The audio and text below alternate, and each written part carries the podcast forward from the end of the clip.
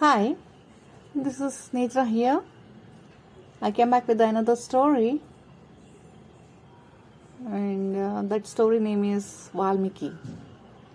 I think you may be knowing Valmiki. Can you guess what that person has done? He has written a Ramayana. He is the author of Ramayana. So let's begin the story.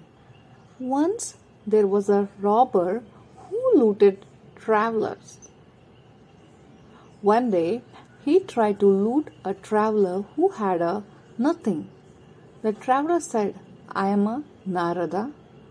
Why do you commit the sin of robbing people?" The robber replied, "I have to support my family." Narada said, "Go and ask your family if they would share your sin like the share you loot."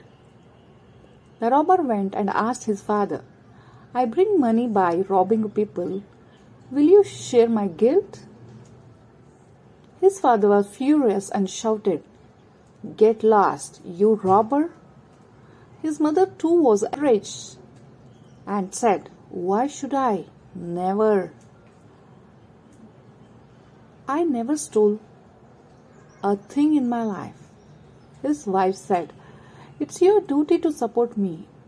When he returned to Narada, the sage said, "Everybody is alone in this world. Worship God. It is He who stands by you always." The robber prayed for many years.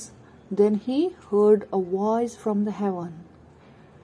"Your new name is Valmiki, and you will be write a story of a Rama."